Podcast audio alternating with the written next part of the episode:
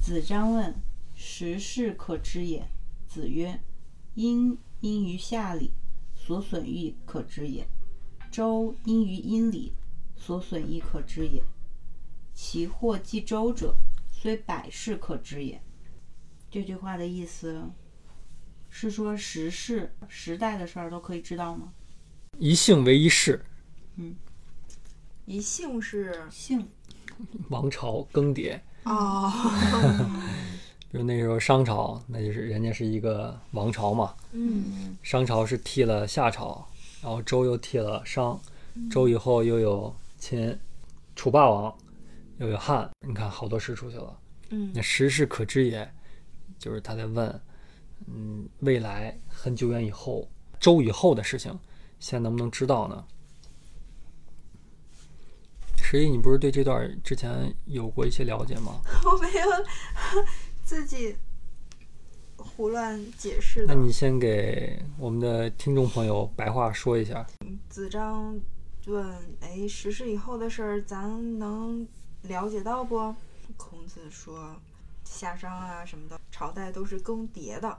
那么，如果你每一次的更迭都是基于上一代朝廷的礼乐制度，那么你十世之后是可以知道，甚至百世之后也是可以知道。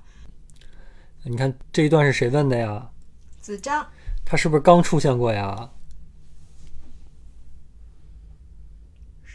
刚没有出现，刚才出现的出现过，是出现过，他子子张学甘露，对，没多久以前他刚出现过。对，子张问这个问题简直是太恰当了。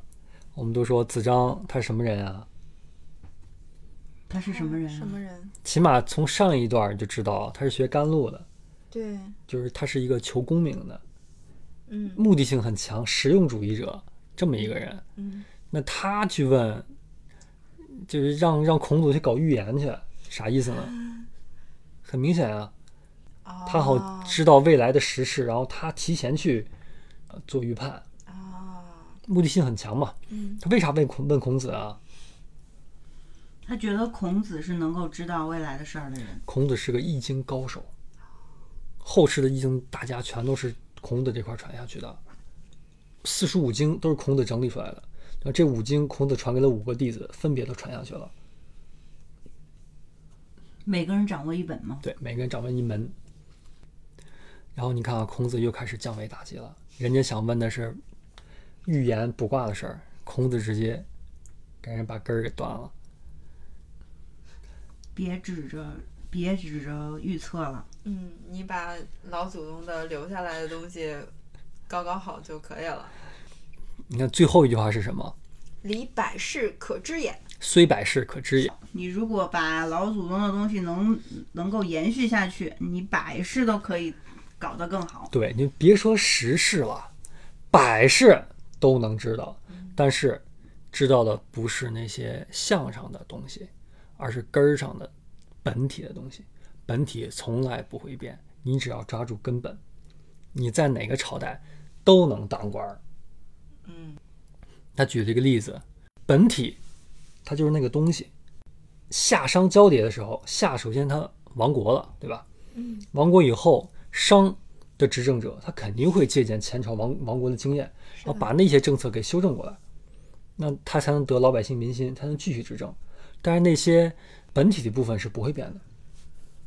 然后像商纣王交涉淫逸亡国以后，周又是一样的，建立了礼乐的制度，也是把前面那些苛政、弊政的部分给拨正了，但本体的部分百分之九十都没动。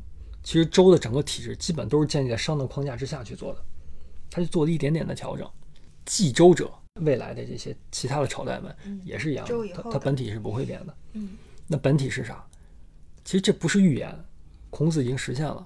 我们现在中国的体制的内核都是孔子儒建家立的体系的。嗯嗯，当然这套东西，孔子从建立它以后，真正执行是汉武帝的时候，中医治没执行，因为中间有一段儿是法治，有一段儿是用的道家治国，黄老之术。嗯文景之治其实就是黄老之术。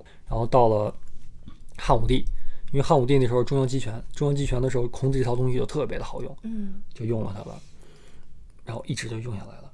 包包括后来从唐朝以后，有的科举考试考的全都是儒家的东西，那就更是了。那这个体系就根深蒂固，深深入骨髓，嗯那就是百世都用的是孔子这套东西。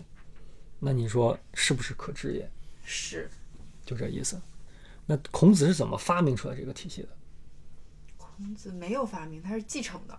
他是继承的，但是这个继承他也是看到了根本所在，嗯，也就是这些本体的第一层是老百姓要活着，活着就离不了这些衣食住行的东西。那衣食住行就会要有谁是生产者，谁是分配者，谁是消费者，资源的枢纽怎么去节点，怎么去控制？那所谓的那些官僚体系做不就这些事儿吗？嗯，利益的分配，政策的制定，给予哪个行业税收减免，哪个行业税收加严，那整个它就变了。那他做的都是全盘的需求生产的平衡，那本体就是老百姓要活着。因为那个时代生产力是落后的，也就意味着说，所有人能活下来，那就是好的。因为那时候孩子的养活率就不高，疾病率又那么高，然后到再往后生产力提高了以后，每个人活着都不成问题了，那就是大家怎么能活得好，也就是生活层面、生活的质量层面，整个就要变成怎么能让大家的生活品质提高，生产的更多，生产的质量更好，让老百姓更容易得到。那本质还是在这个人的核心需求的基础之上，上面的看的高大上的商业的东西，政治的部分都是为这些东西服务的。一个人简单，你要管几万个人、几亿个人，你就得是需要这种官僚体系，很复杂的政治体系，它还涉及到不同的地域文化，但是本体一样，吃饱穿暖，娶妻生子、生老病死，就这些事情，很简单的事情。所以，怎么会不可知呢？而整个儒家体系就建立在这些最基本的，刚才说的这些老百姓的生存需求、生活需求基础上去建立起来的。你看，又一个降维打击，别只是这些投机取巧的事儿了。要务实，务根本。嗯，